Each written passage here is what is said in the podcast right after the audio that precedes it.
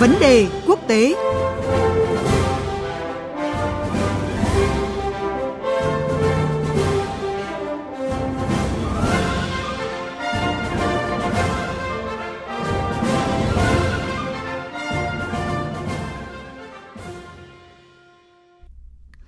Thưa quý vị và các bạn, cách đây 20 năm, ASEAN và Trung Quốc ký kết tuyên bố về cách ứng xử của các bên ở Biển Đông DOC. Hai thập kỷ qua, DOC là một cơ sở pháp lý quan trọng mang tính ràng buộc nhất giữa ASEAN và Trung Quốc để tự kiềm chế, đảm bảo hòa bình và ổn định trên Biển Đông. Từ kết quả thực hiện DOC, hai bên đang nỗ lực đàm phán tìm đồng thuận nhằm sớm đạt được bộ quy tắc ứng xử ở Biển Đông COC có tính pháp lý cao hơn. Các nước ASEAN phải quyết tâm đoàn kết trong việc thúc đẩy nhanh các cuộc đàm phán để tiến tới sớm ký kết bộ quy tắc ứng xử trên Biển Đông COC ràng buộc về mặt pháp lý. Đây là nhận định của ông Veramala Anjaya, chuyên gia nghiên cứu Viện Nghiên cứu các vấn đề Đông Nam Á tại Indonesia trong cuộc trả lời phỏng vấn của phóng viên Đài tiếng nói Việt Nam thường trú tại Indonesia nhân dịp tròn 40 năm Công ước Liên Hợp Quốc về luật biển 1982 UNCLOS và 20 năm tuyên bố về ứng xử của các bên ở Biển Đông DOC được ký kết. Sau đây là nội dung cuộc phỏng vấn giữa phóng viên Phạm Hà và chuyên gia Vera Mala Anjaya. À, xin ông đánh giá về ý nghĩa và tầm quan trọng của Công ước Liên Hợp Quốc về luật biển năm 1982 trong 40 năm qua. Năm nay, chúng ta kỷ niệm tròn 40 năm ngày Công ước Liên Hợp Quốc về luật biển 1982 ra đời. Văn kiện này được ký vào ngày 10 tháng 12 năm 1982 và có hiệu lực vào ngày 16 tháng 11 năm 1994. Đến nay đã có 167 nước và Liên minh châu Âu phê chuẩn Công ước Liên Hợp Quốc về luật biển 1982.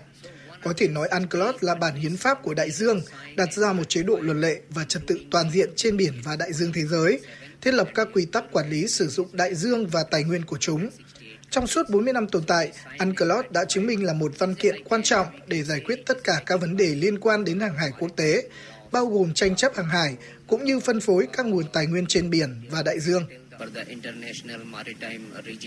Công ước Liên Hợp Quốc về luật biển năm 1982 được coi là khuôn khổ toàn diện điều chỉnh mọi hoạt động trên biển và đại dương, à, góp phần đảm bảo an toàn an ninh tự do hàng hải cũng như duy trì hòa bình và an ninh quốc tế thực hiện chương trình nghị sự 2030 à, về phát triển bền vững. À, theo ông, UN Clause 1982 đã được áp dụng như thế nào trong việc giải quyết các tranh chấp liên quan đến hàng hải trên thế giới nói chung và tranh chấp ở Biển Đông nói riêng? Nói chung, UNCLOS được áp dụng rộng rãi và hiệu quả trong việc giải quyết những vấn đề hàng hải giữa các nước trên thế giới.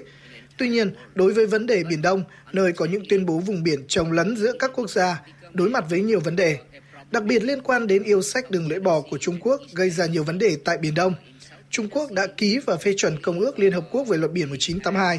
cái gọi là bản đồ đường chín đoạn của Trung Quốc đi ngược lại hoàn toàn tinh thần của UNCLOS 1982 có thể nói Trung Quốc đang áp dụng chính sách kép, viện dẫn UNCLOS trong các tranh chấp trên biển khác, nhưng lại vi phạm UNCLOS ở Biển Đông. 2022 là năm kỷ niệm tròn 20 năm ký tuyên bố về ứng xử của các bên ở Biển Đông DOC. Ông đánh giá thế nào về vai trò và ý nghĩa của tuyên bố về ứng xử của các bên ở Biển Đông DOC trong việc duy trì một môi trường hòa bình và ổn định ở Biển Đông? Uh, Tuyên bố về ứng xử của các bên trên Biển Đông DOC được ký năm 2002 tại Phnom Penh giữa các nước thành viên ASEAN và Trung Quốc. Đây là văn kiện chính trị đầu tiên giữa ASEAN và Trung Quốc để giải quyết vấn đề Biển Đông ở cấp khu vực. Điều khoản 4 của tuyên bố về ứng xử của các bên trên Biển Đông DOC nêu rõ các bên liên quan cần phải giải quyết các bất đồng lãnh thổ và quyền tài phán của họ bằng các biện pháp hòa bình, thông qua tham vấn và đàm phán hữu nghị giữa các quốc gia có chủ quyền liên quan trực tiếp. Văn bản của DOC thể hiện rõ hai mục đích, thúc đẩy các biện pháp xây dựng lòng tin và tăng cường hợp tác hàng hải thiết thực. Tuy nhiên, sau 20 năm ký kết, DOC vẫn có một số hạn chế bởi không có sự ràng buộc pháp lý giữa các nước, thiếu cơ chế thực thi chặt chẽ, chưa thực hiện nhiệm vụ xây dựng lòng tin lớn hơn giữa các quốc gia và ngăn chặn xung đột leo thang, mà nó chỉ đóng vai trò áp đặt ràng buộc đạo đức hay dựa trên thiện trí của các nước tham gia. Do không có tính ràng buộc về mặt pháp lý, tuyên bố về ứng xử của các bên trên Biển Đông vẫn chưa phát huy hiệu quả trong việc giải quyết các tranh chấp trên biển, nhiều lần bị vi phạm bởi chính các bên ký kết. Đó là lý do tại sao cần có một công cụ có tính ràng buộc pháp lý mang hiệu quả thực chất là Bộ Quy tắc ứng xử trên Biển Đông COC dựa trên UNCLOS 1982. Các nước ASEAN phải đoàn kết trong việc thúc đẩy nhanh các cuộc đàm phán để tiến tới sớm ký kết một bộ quy tắc ứng xử trên Biển Đông COC có tính ràng buộc về mặt pháp lý.